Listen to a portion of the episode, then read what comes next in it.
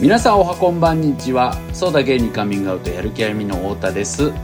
この番組はリスナーの皆様から皆や身近な人には相談できないお悩みや聞いてほしい話を投稿していただきまして私たちしがないゲイ2人で最大限お答えするという番組なんですが今日もですね西江さんがすいません来れませんでした。皆さんのですね。あちょっと代わりと言ってはなんですが泣き声が皆さん聞こえていると思うんですが。ちょっとあの皆さんに言ってない状態で急に泣き出してびっくりした方もいるかもしれませんが この方が来ています。山田です。山田です皆さん。誰がっかりしたの？誰？いやそうだよね。あの多分さ昔の我々の活動を知ってる人は、キスに傷つく違う違うごめんごめん。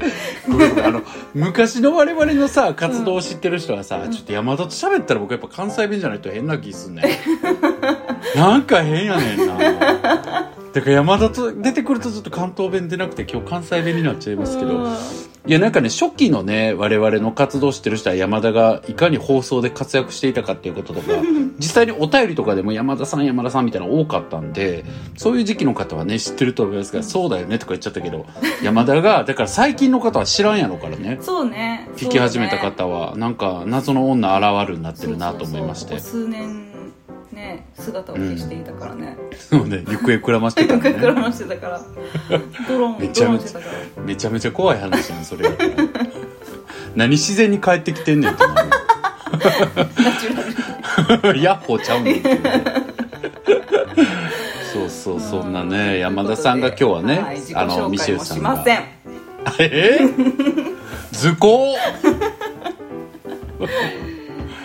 過去のやつ聞いて。うん、そうね、まあ、山田さんは、まあ、背景を言うと私のね元会社の同期なんですけれどもそこからねやる気ありみに入って、してくれてる。自己紹介。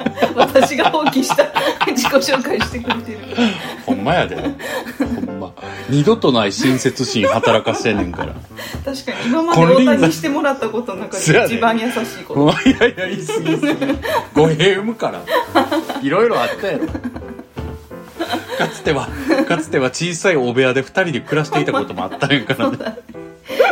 と東京のねちっちゃいアパートで。ちゃうよ。大阪やん。違う違う違う違う。何が？太田うん。太田が先に上京してたからはいはいはい私がねなんかこう上京した時にこう身を,、うん。身を寄せ合い大都会にそうね震えながら眠ったこともあ震えりましたたから ね願ってこともありましたし なんかお互い仕事がきつすぎる中六畳一間みたいなうん。ところで雑魚寝して生活してたので一時期は。本当に死んだ魚の目をしながらそう。なんかさギリギリやったよね今思うと。うん。本当に。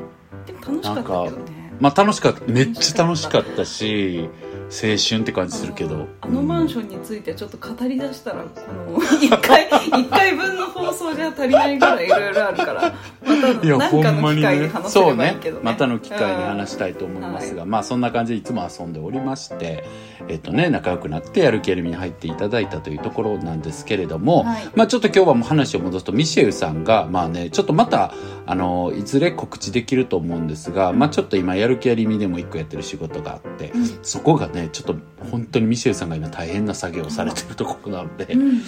編集作業無理すぎっていう状況でねちょっと回りませんとなってですね。はい。はい。じゃあちょっと山田さん出てくれないかっていう感じになりましてあの忙し鉢 そうそうあのあの働き蜂大変なのよ。働き鉢やな。そうそうそうそうそう。忙し蜂はちょっと分からへんけど、うん。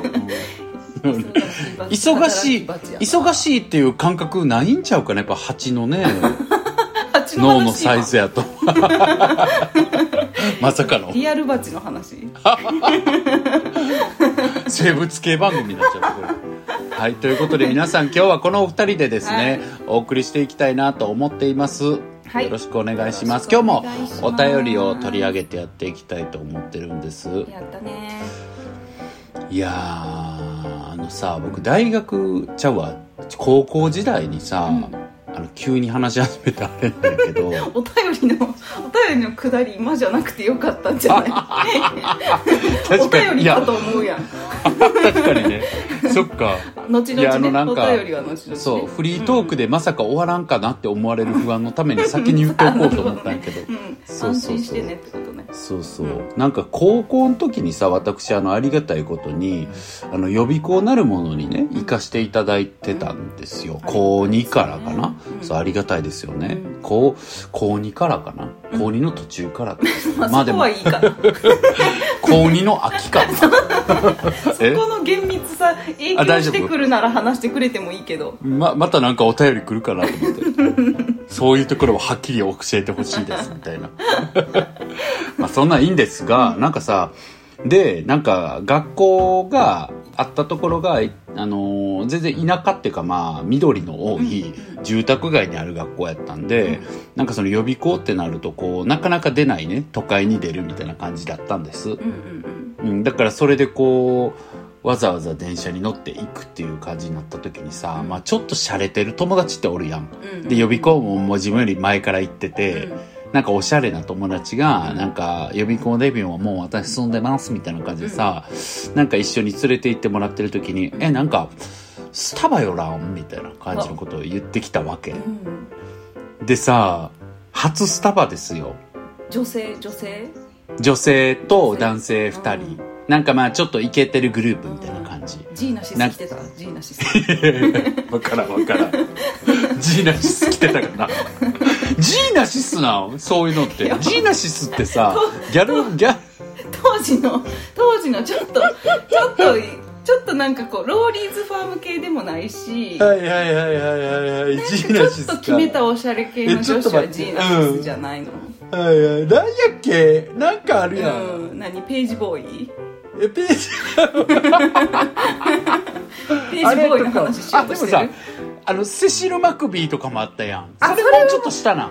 えあれってそれもやっぱ女子のブランドわからんねん。系統が違うやん。やっぱセあシル・マクビーだってギャルやん違うやんちゃうねん。そうだねって言われへんねんこっちは。こっちはレイジブルー着ま着回しとんねん。インこっちはイングと。イングやばい イング笑う。イングあったな。あったねごめんごめん。そんでまあまあそで。んなさ、まあそんな感じよ。まあでも洒落た子、うん。まあなんか僕らの時高校時代ってなんかショップバッグ持ってるみたいな洒落た子やんな、あったなああいうの。まあだからそういうコーラと、まあちょっとサッカー部のイケてる組ですみたいな感じのコーラとさ、まあ僕は時々入れてもらうみたいなさ、面白、面白ひな壇枠みたいな感じのさ、人間としてさ、行ったんやけど、なんか、で、その3人はもうちょいちょいスタバに行ってたっぽくて、うんなんかわからんけど、キャラメルマキアートって超流行ったよな。それって違う？え？なんかすごい飲んでたんやけど、みんな。まあでもなんかさやっぱこう、うんなんかこう今みたいになんかこう季節シーズンフラペチーノみたいなのがさななかった時代やんなかった。なんか、フラペチーノが土地狂ってくる前やんか、僕高校時代の頃って。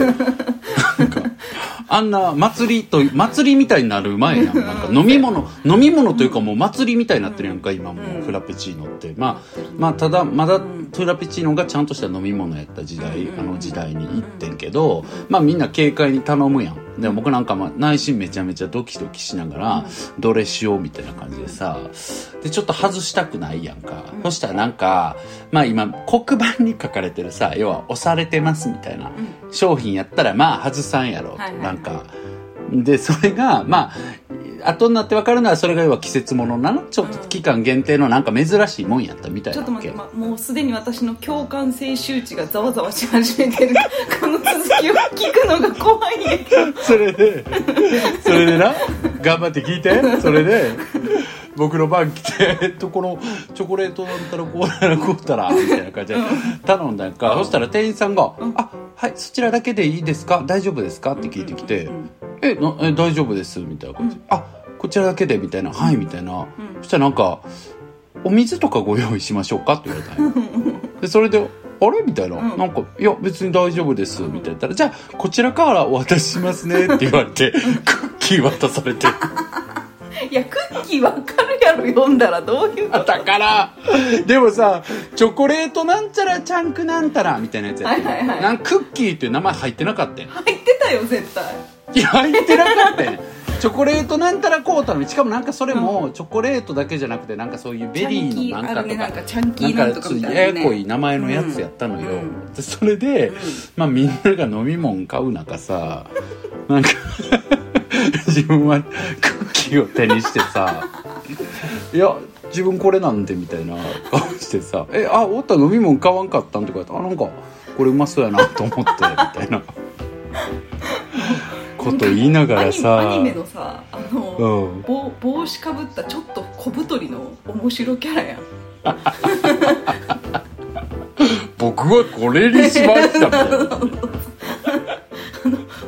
帽子のさなんかそれ布の色が交互になってるやつわかる？あの白白赤白赤みたいなね。そうそうそうそう知らんけど。あかんあかん僕らもう笑いすぎて会話ならへんわお前と喋ってたら。ほんま。あそうそう、ね。そう。まあだからそれやったらまだよくて、僕はなんかハスったさなんかあえてこれっすみたいな感じやからさ、もうど滑りやん。ん。だからもういまだにスタバ行ったらさその初体験のスタバのことすっごい思い出すわけそなるほどね。ういやそれでねだから山田のスタバ初体験ってうさ、ん。なんかどうやった？んどういうまぐわいやったん？やっぱそれきそれさあの頭出ししといてよ、全然 全然覚えてへんから普通に。いやちょっと思い出してや。えでも初めてとかあんただって地元なんかど田舎じゃないんじゃんそうそうそう。ん？だからでもすごい明確に覚えてるのこれ何を飲んだかとか全く覚えてないんだけど、うんうんうん。なんかできたっていうことの街全体のざわつきとへえなんかその岐岐阜駅目の前にできたんですけどはいはいはい。なんかそこにうん。なんかこう足を踏み入れた時のうん。そわそわ感は覚えてる確かに。えそれいくつとかやったって覚え高てる校生だったんじゃない？ああそうなんや。大学生？いやえ高校生かな、うん。えちなみにさそのさ、うん。スタバっていう存在はできる前から知ってたもんなん？なんかそういうもんがあるらしいぞみたいなのは。でもなんか知ってた気がする。なんかあのスタバがやんな。やく岐阜に来るぞみたいな感じだからやっぱ雑誌僕ら言っても雑誌とかやん情報で、うん。そういうセブンティーンとかそういうのに書いてたのかな？え確か当時。にだってどうや何で？でもさすでになんか僕姉ちゃんいたから特に覚えてんのは姉ちゃんとかが言ってもいつぐらいやろ？でも姉ちゃんがもう高校大学の時には飲んだりしてた気がすんねんな。うん。だからなんかそういうなんかイケてる人が行くとこみたいなイメージはもうすでに僕あった気がするんやけどな。うん。いうん。や確かに。えだからさなんかさ今こう何にも思わずにうん。スタバに行けてるってなんか大人にやそうやしなんかなんかただの作業するところですみたいな。顔してめちゃ言ってるやん。くちゃそう。めちゃくちゃそうやし僕今日テレビあの TVer 見ててさうん「トゲありトゲなしトゲトゲ」って僕好きなサーヤとか、うん。あの好きな芸人さん女芸人さんが、うん。うんまあ、やってる番組見ててんけど今日なんかクラブでの乗り方みたいな特集やってんやんか、はいはいはいでなんかそれでサーヤがやってるやつとかがなんかあるあるですねあははみたいなんで盛り上がってるのをさすごく自然にあるあるやなあははって見れてる自分に感動してた感動してふと。あなんかあクラブでの乗り方それあるあるよねって普通に見てる自分すごいやんって風に思ってきてさっき。ー確かに。なんかなあ。今あの時岐阜第1号店のスタバに足を踏み入れた自分をなんかこうそそばで見て抱きしめたい気持ちにな いやわかるわかる、るね。いや僕なんか中高6年間制帽かぶって学校行っててんからな。マジで？そうやすげでえ。そうやで。そうなんや。そんな学校行ってたんやからさ、うんまさか自分がいつか大人になってクラブあるある見て笑える人間になってるとは思わなんだよ。いや確かにね。ね。えね。だって今やさ、まあ、スタバでいっか、みたいな位置づけじゃん。そうよそうよそうよ。なんかね大人になってんえ大だよ人にななんかちょっと切なくなったわ。いやそんなの言い出したらお前子供二人産んでるけどな。いやでもなんかちょっと違うというか、なんかそれとは違うなんか。あちゃうやっぱり。うんなんか違くない？なんかこうなんて言うんやろう。なんかステージ違いな感じあるんや。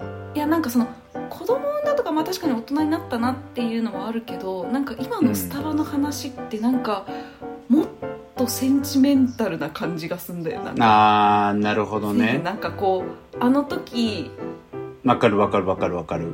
そうそうそう、すごく劣等感とか届かないみたいなものやったものがそうそうそう。なんかこうすごい身近で日常のものになったりしてることがね。私あるよねなんかこうドキドキしてなんかこうちょっと目を輝かせる存在だったものがなんかこう自分の中でなんかいつの間にかなんか存在に扱ってもいいものみたいになってるなるほどそうよね。感じのなんかこう切なさというか、うん。あなんかこう変わってしまった感というか、うん。なんか えごめん今笑ってたのは全然いいしそういうもんだけど会話って、うん。あの山田が「だし」って言って重ねたやつ完全に僕が5秒前に言ったやつの言い言 い直しだったなと思って「嘘。だし」じゃないじゃんと思って。重ねてんじゃんと思って。嘘でしょ？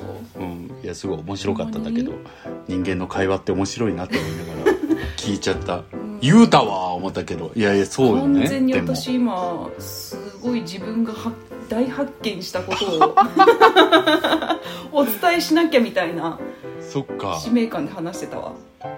彼これを重ねておかないとっていうところだったんだそうねそうそうそうそうそう。まあまあ確かにちょっとニュアンス。これは太田もそうやそうやってなるやろなって思いながら言ってたわわかる。ってなるやろちょっと違ったかも、うんちょっと違ったかも。しれないうんうんじゃあお便り行こっか。はいお願いします。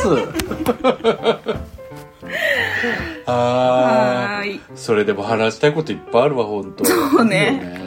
そうね。なんか垢抜け問題あるよね。ん？垢抜けセンチメンタル話いろいろ聞きたいかもみんなの。確かに。ない？ねなんか一回みんなの芋買った頃の写真見た後でやりたいねそれね。いや本当にそう。ッドキャストじゃ難しいんだけどさ。本当にそう、ん。なんかなんかうん、えみんなの若なんかこう若かりし頃を抱きしめて回りたい。怖っ。相相手は相手は嫌じゃない。怖すぎない？相手は嫌。誰え 山田山田 A と山田 B の会話やめてくんない？求め怖すぎない？の山田められてないさがすごいはいお便り言ってくださいはい、お便りします、はい、お願いしますはい。関西在住30歳、悩める大羊さん。お羊さ大ん羊さん。いいペンネーム。はじめまして、いつも楽しく拝聴しております。雑談の会が好きで、友達の話を聞いている気持ちで聞いております。ありがとうございありがとうごますざいます。さて、今回は私のほぼ愚痴を聞いていただきたいと思い、勇気を振り絞り応募いたしました。ありがとうございます内容は義理の家との付き合い方がわからないことです話の道筋が迷子になる話になると思いますがお付き合いいただけると幸いです私は両親を中心とする家族にとても愛されて育ってきましたたくさん進路のことや結婚のことでも喧嘩することもありましたが大人になった今とても感謝しています。今はコロナ禍であまりできないですが一緒に旅行に行ったりできるだけ連絡したりと親孝行かは分かりませんがたくさん接点を持ちたいと思い行動しています。うん。夫はいつも私の行動に付き合ってくれており夫にも感謝しております。夫が私の両親とも仲良くしてくれているのだから私は同じように義理の両親とも付き合わないとと思っています、うん。ですがどうも義理の両親中心に家族全体苦手なのです。夫の家庭は一言で言えばクールで見えっ張りな家といった感じです。そしてそれは私が育ってきた環境とおおよそ真逆と感じます。そう思った理由は話せば長くなるのではしょりますが例えば私が祖母にコロナ禍でなかなか会えない時に贈り物と手紙を送ったタイミングで向こうの義理祖父母に同じように贈り物をしたら突然物を贈られると驚く困ると言われたり私が身につけていたものをブランド物でないからとバカにしてきたり災害に遭ってしまった人に向かってもっと苦労すればいいのにと言ったり障害のある人をバカにしたり。とにかく私は苦手です。うん。冗談だよの一言では済まないと思うんです。そういう言葉って今は私の両親とはつながりがあるのに、向こうと連絡を取らず悪いなと思いつつも私のわがままで義理家から義理家からちょっぴり遠く住むことにより距離を置いています。ちなみに実家は30分程度のところに住んでおります。そんな中この度苦労して妊娠することができました。今うん6ヶ月となります。おおめでとうございます両親はとても喜んでくれて今からあそこ行こうこれで遊ぼうと言ったりして喜んでいます。里帰りもする予定です。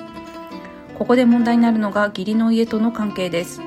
私が義理の家と距離を取っていることによりうすうす向こうの家族が私が義理両親のことが苦手であると察しているとのことなのです。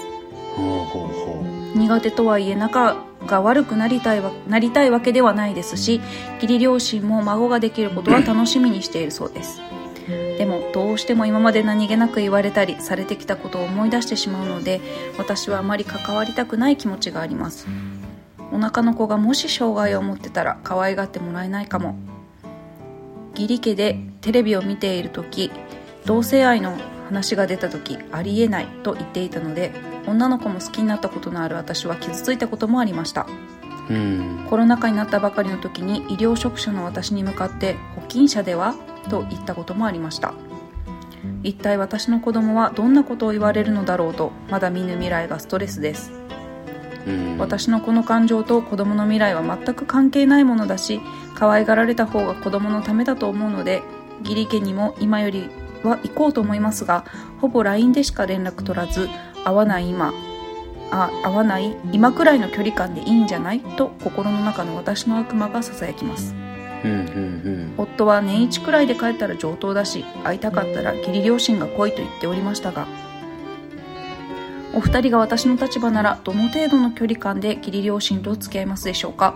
お答えいただけたら嬉しいですし参考にさせていただきたいです。大変長文かつ気象転結のない文章で読みにくかったと思います。すみませんでした。これからも応援しております。ありがとうございます。がとうございやどう？頑張ってるね大羊さん。いやーそうよね。偉いよ。いやー結構無理だわ。きついうん。でもなんかさ僕さ、うん。結構、まあ、自分が中高一貫校に行って、うんうんうん。でもなんか僕すごく自分の家の誇りだなと思ってるのは、なんかうんうちは両親ともなんかそういうあんまりこうなんだろうな。しっかり仕事はしてくれてたし、うん。まあどちらかといったら裕福な家な方にあったと思うけど、うん。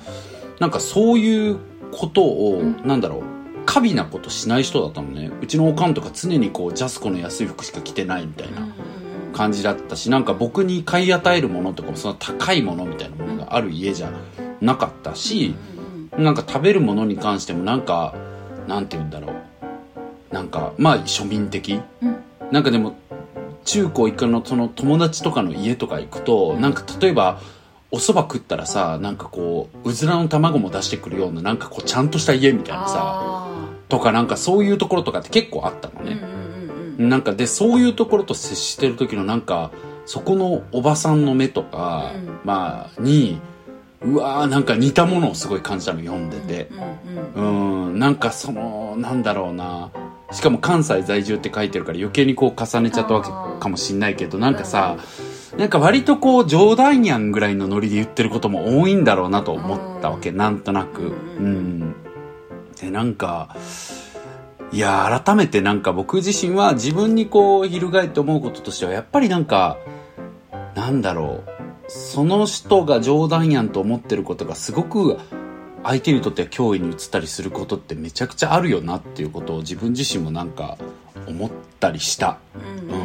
ちょっと脱線したところの話だけど、まあ、脅威とかすごく不愉快に思ったりうん。するっていうことがまああったりするなっていうのはねすごい思うからなんか冗談やんっていうことはすごいこうやっぱり気をつけないといけないことなんだなっていうのはなんか改めてちょっとねパッと最初に思ったことではあったなっていう。私なんか読んでると多分冗談だと思ってないよね本当は。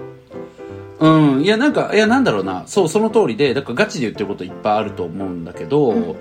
なんだろうな。別にそんな気楽に言ってることじゃんみたいな。あなんか軽い気持ちで言ってることじゃんみたいなところなんだと思うんだけどでも言う通りでそれってじゃあ根本的にはすごく本人の倫理観とかが反映されてるから、うん周りにとってはそんな軽いもんじゃなかったりするよねっていうか。うんうんうんうんうんうんいやなんかさ、まあ、うん。前提としてさ、まあうん。やっぱりその100%気があって価値観も一緒の人なんていないわけだし、なんそうね。かこうましてやさ、まあ、義理の家、うん。まあ、その夫本人はもちろん自分とさそういう価値観のすり合わせとかをしてきたりとか、あのうん。合ってるなって思うところがあって選んでるところはあるけどさなんか子と親ってやっぱり全然別の人格だからさじゃあその家族とも気が合う家族とも気が合うかといったらいやもうマジでそうよ。別じゃない？うんマだからジでそうなんかこうえ選べないと言ったらあれだけどさ。うん。っていうところがまあある中でだからその自分と違う考えだったり、まあ、年代も違うからさっていうところはあるよねっていうのはまあ前提としてあるもののうん。なんかさその程度というかうん。うん。でなんかこう話を聞いてるというかこう読んでる中ではなんかその知らないとかっていうよりなんかこう、うん。そ想像する気がないというかこう想像力を持つ気がないというかさ、うん。そうね。うんでなんかそれってその大羊さんがさうん。おっしゃってるようになんか今後自分だけならまだしもなんかそのうん。子供にとってもなんか本当に決定的に傷つくことを言われてしまったりだとかその想像力を働かせてくれなくてみんなが苦しむとかっていうなんかこううん。可能性があるかもしれないなって思った時に私は全然距離を取ってもいいなとは思うんだよね。あそうね。うんうんうん。まあ、でもその取り方ってなんかこうもちろんその大羊さんとその義理両親とか夫とうん。そのご家族とかのいろんなこううん要素があるから、なんかこう一概にどう取るのがいいですっていうのはなかなか難しいけどでもなんかこうなんか無責任に聞こえちゃうかもしれないけどなんかこう距離を取るなんかどんな方法にせよなんか距離を取ってうん。なんか苦しい時期はあるかもしれないが、割と時間が解決してくれるところもあるんじゃないかなっていう。ああまあその距お互いの距離距離感みたいいなものが見えてくるってことだよね。とか、はいはい。もうなんかその時間をかけてじわじわじわじわもっと疎遠にしていくのなのかもうなんかもうパツッともうこっからもう会いませんっていう感じにしちゃうのなのか、なんかその辺は分かんないしなんかこう人それぞれかなと思うんだけどそうなんかこねう疎遠になって気まずい瞬間とかはあるかもしれないが、うん。なんかこう、うん、時間が経って解決してくれることというか楽になっていく気持ちが。うんってこともあるのかなっていうのはちょっとそうね思ったんだよねわかんないけど、まうんだから好きにしたらいいってことだよねあそうそう私はもう全然距離を取ったらいいと思うしなんかこのまま付き合い続けていくのってやっぱりこうお便りをさ送ってくださるぐらいやっぱり悩んでくれ悩んでるってことだから、うん、そうだよね。じわじいやわストレスになるんじゃないかなと思って。いや思う思う、うんで僕も全く同意見で好きにしたらいいと思うしなんかやっぱりもうさいよいよ対等じゃないって思うわけ、うん。その相手うん。その向こうのご両親とも自分の両親とも、うん。まあり両親じゃなくてもね自分の保護者ともね、うんまあ、親がねいない方ももちろん当たり前だけどいたりするから、でもなんかっていうのもさなんかその自分はもう家族に属する側じゃなくてさ家族を作る側になったわけじゃん、だからなんか今まで家族に属してる私だったところから今家族を作ってる私になったら、うんもうなんか僕は結構対等だなと思ってて、うんだからなんか自分自身が家族を持ってるわけじゃないからなんか適当なこと言えないけど一生懸命想像した結果僕は例えば自分の親でさえもなんかうざいこと言ってきたら、ん。あだったらもう来ませんって普通に言っちゃうだろうなと思う、まあ僕は武闘派だからっていうのもあるけど、あもうそんなこと言うんだったら来ないんでみたいなことを、全然言っちゃうともうなんか例えば僕はなんかその自分がいつか養子とか取れたらいいなとかうん。里親でもいいなとか思うけどでそういうことをなんかいや血のつながりがないうんぬんかんぬんみたいなこととか言われたらあじゃあもう大丈夫ですって感じに絶対なる。そうだね。あ絶対もう来ませんそんなん言うんだったらみたいな。うんうんうん。うんって思うから。価値観が本当に根本的に違うから、もうなんかなんて言うんだろう。そうそう。優劣じゃなくてもうなんかうん。相入れないから、あそうそうそう。なんかお互い時間の無駄ですねって感じだもんね。そう、ん。だから僕もなんか自分の中での取り扱いは友人家族と同じレベルって感じ、ん。自分の中では、うんうんで相手の家族なんかもマジでそうって感じ。個人的にはね、うんうんうん、ただでもやっぱりパートナーにとっての親パートナーにとっての保護者っていうものがあるから、なんかそういう意味で考えた時にはもちろんなんか、いや、全然あんな、あんなパー、あんな二人のこと私関係ないっすって軽く軽くは言えないけど、うん。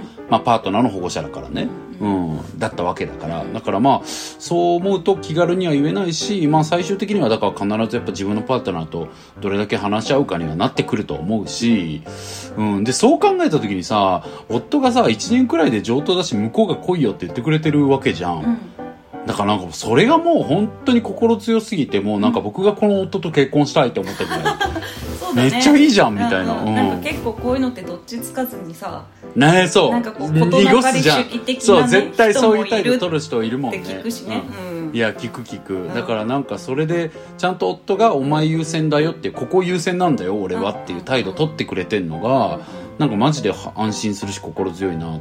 超素敵だなと思うよね、うん、だからなんか心の中の悪魔がとか言うけどそんなこと全然ないしあめっちゃ嫌で全然いいよねって感じ。普通普通って普通って言うとあれだけど。うん。そうそうなんかこう自分のその家族は、とはこう夫は仲良くしてくれてるけどこう私ができないっていうことに対してなんかこう引け目を感じてますっていうようなさ書いてあったりとかしたけど、うん。なんかさ家族ってさもう親とこう直接、まあ、血とかは全く関係ないけどなんか親と子だろうが、なんか誰も誰に対しても責任なんか負わなくていいと思うんだよね。はいはいそうねそうね。うん。だからもうなんかもうましてやそのなんか配偶者の親うん。にどうどうなんかこう自分は責任を得るのかみたいな責任というかさ、うんうん。なんかこうつながりを持つべきなのかとかうんうん本当になんか考えなくていいんじゃないかなと思うとういうか、ん、そう思う。まあ、山田もそう思ってるだろうから、まあ、補足しとくと、もちろんそのちっちゃい子供とか、じうん。大人になるまでさ、安心安全な環境を作るとかさ、その子がやりたい選択肢をよりできるようにしてあげるみたいなことは、もちろん責任は親っていうか保護者はあると思う。うんうん。ね、あるけど、でもなんかそういうことじゃない。普通になんか、もう一人間同士になってきた時に、ね、なんかマジで、自分なんかもう好きにしたらいいよねとは思うよいねやそうそうそう。本当に。なんかもっと言うと、うん。こ親は子供に責任を負うべきだと私は思ってるけど、うんうんうんうん。子は親に対して責任を何一つ負わなくていいと思ってるし、いや本当そうだよね、うん、いや本当にそうだと思う、うん。てかなんか、うん、ちょっとなんていうのこれはちょっと極端で過激な発言になっちゃうかもしれないけど、なんか子供を産むのって親のエゴだなっていうのをうん。うん。うん。思うしさ産んでくださいって頼まれて産んでるわけじゃない限り、そうね。そうそうそう、まあ、とまあ個人的には思ってて、まあ、だからこそ、なんか親は最大限その子が、えーとん。よりよく生きれるためにうん。なんかこうサポートする義務があるなっていうのはまあ思ってんだけど、個人的には。思う思うそうね、いや。だからなんかさ子供がさもう大きくなった時に自然と親のことを大切にしたい守りたい愛してるって思ってくれなかったらそれあんたが残念だったってことだねって感じじゃん。そう本当にそうだと思うマジで。あんたがしっぺ返し食らってるだけじゃんって思うから。そうそうそうそうそう。うんなんかそうだよね。そうそうだからもう子うん供は本当になんか極端な話うん。大切に育ててくれてようが子供がなんか嫌だなって思ったら別に親のこと大事にしなくていいと思うし、いやそうだよね。何の理由もなくうん。何の責任も負わなくていいと思うっていうか、ん。そうそうそうそう。だからそうだよね。そうそう。だしねまあそのなんなんだろう。そのお子さんもなんかうん。のことも考えてその可愛がってくれるうん。人が減っちゃうんじゃないかというかさなんかこうそういう人を私のせいで関わりを薄くしちゃうんじゃないかみたいなうんうんうんうんこととかうんも心配されてたけどなんか逆にそこはこうなんていうのかな親がベストだと思う判断でいいと思ってて。うんそりゃそうようねん。でなんかううんん、そうそう。なんかこう必ずしもなんかその、その人がなんか人が近くにいるってことがベストじゃないことっていくらでもありえるわけじゃない、うん。うん。うん。うん。うん。でなんかめっちゃ個人的な話をすると全く重い話として聞いてもらわなくていいんだけどなんかうちはまあ離婚、うん。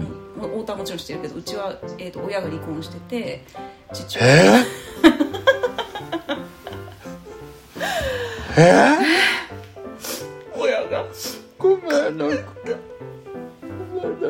まで気づけてあげられなく離婚してて。あはいはい。知ってますね、うん。はいもちろん知ってますがでもなんかそれに対して、なんかこう、なんかあありがとうじゃないけど、うん。なんかこう無理して例えば離婚せずにうん。なんかこうなんだろうな親がいる状態を保とうとするってなんかそこが目的にしなくうん。にしてもらわなくてよかったなって思ったりするし、いやなんかそれこれ繊細な質問なんだけどさ山え山田はさ、うん。いなくなっていいいくつぐらいの時に別れてるの？2歳とか正式に。だからもう本当に知らないんだよね。なるほど。一緒に暮らしたことがないじゃあなんか喪失感みたいな経験はなかったんだ。そうねそれはない。うん。それはまあちょっとラッキまあよようん、ラッキーだったとかね、うんうんうんより良かったよね。そうそうそうかもしれない、うん。けどでもなんかだしありがとうとも言えるしなんかまずはあっぱれだよね。普通になんかだって別れて自分でい生きてきてるわけじゃん、うん。お母さんが。ねお仕事もされてるとか言っていいのか分からないけど言っちゃったけど。うん。ねすごいかっこいいわけじゃん。うん。だからねお母さんがね。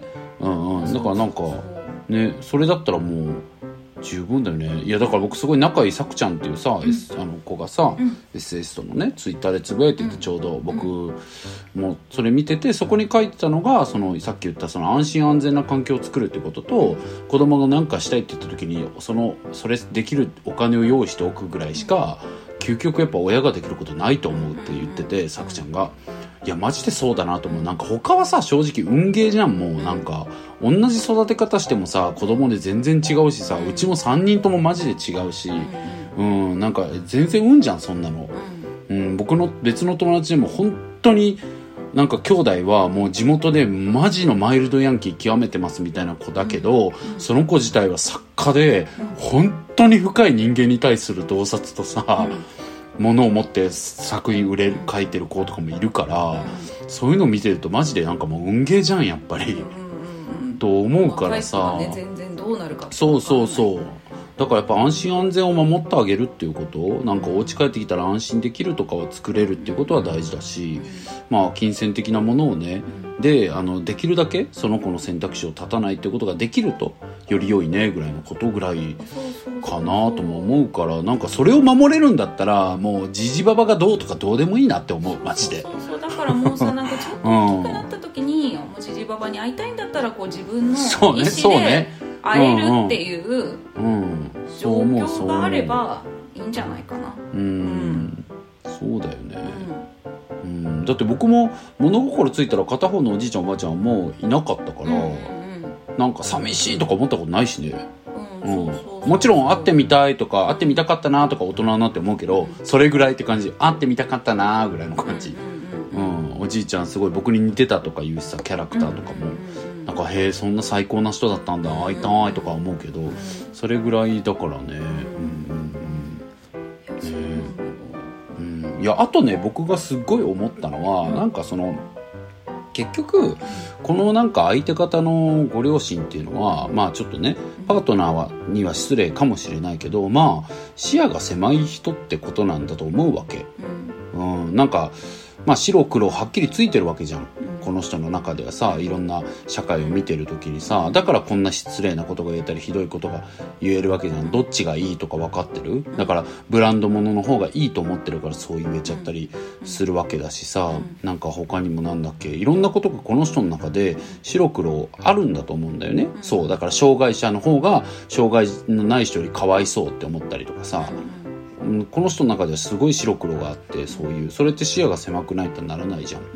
でなんかそういう人ってなやっぱり気楽気楽なわけよ。ううんんなんか気楽な人間なのよね視野が狭い人っていうのは。ううん。ん勝手にこう善悪を決めれてさ本当はそんなことなかなか決めれなくてどうなんだろうって思いながら生きる、ん。そのなんか白か黒かつかない中でさ、うん。必死に目をさ凝らしてうん。見定めようとして生きてるさ、ん。羊ちゃんのねうんその感性っていうのがさ、うんそんな気楽な人にさ、うん。なんかその感性奪われないでほしいっていうのが僕は一番思ったことだったの、うん。そのうん読んで、うん、だからなんかうん。それをされてほしくないなって思う。そんな気楽な人間に羊ちゃんの感性奪われてほしくないからだからなんかうん、そう思うようにしてる。なんか最低っていうか視野狭いなとか何なんだろうこの人こんな人にうん。はっきりと怒れたりしてとかなんかこういや怒れたりしてっていうかなんかこうこうじゃんとかこううん。詰め寄れたりしたりさ、うん。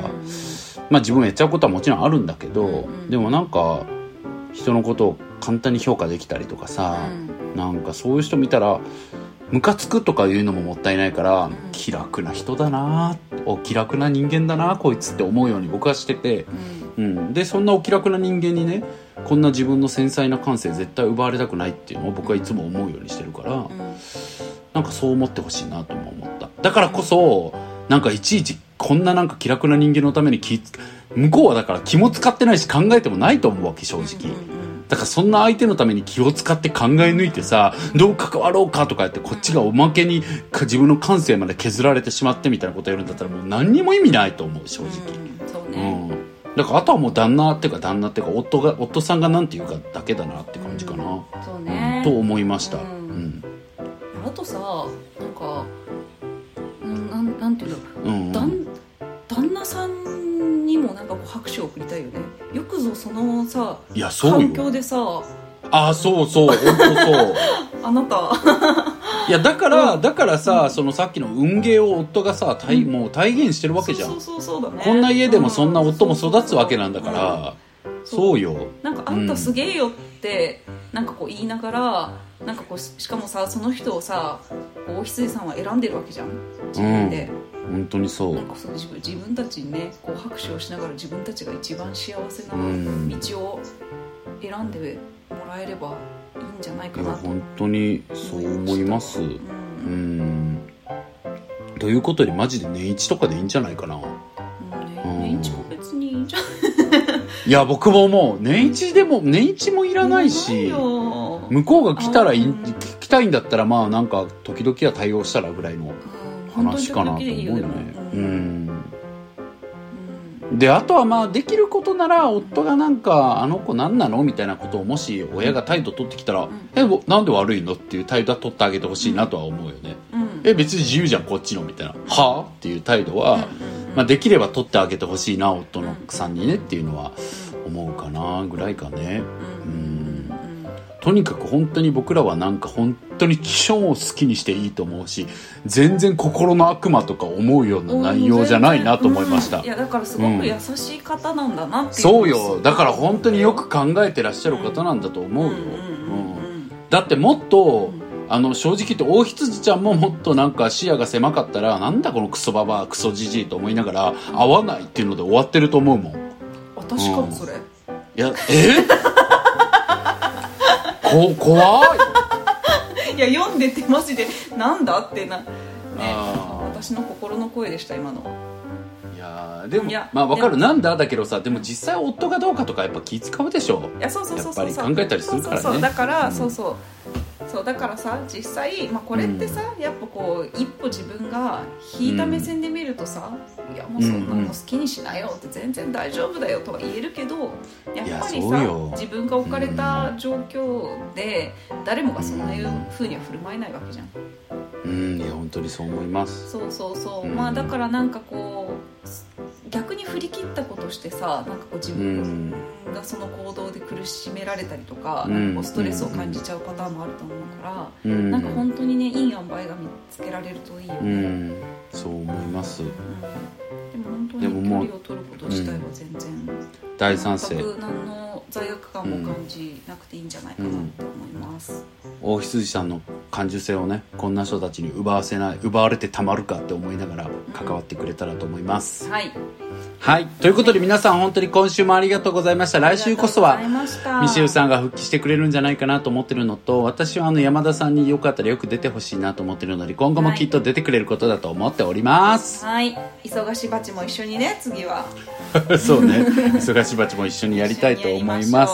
はい。ということで皆さん番組の概要欄にリンクが貼っておりますのでそちらからお便りぜひぜひ寄せていただけたらと思います。こんなお話してとかこんな話聞いてほしいとか何でもいいので送っていただけたらと思います、はい、ということで皆さん今週も絶対に送ってください。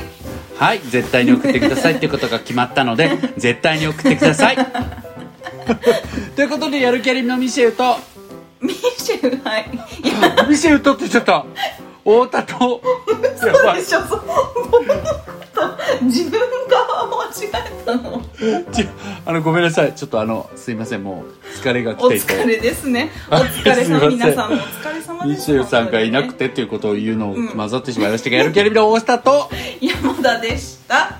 さようなら。さようなら。ありがとうございます。お疲れ様でした。バイバイ。お疲れ様です。バイバイ。そうだけにカミングアウト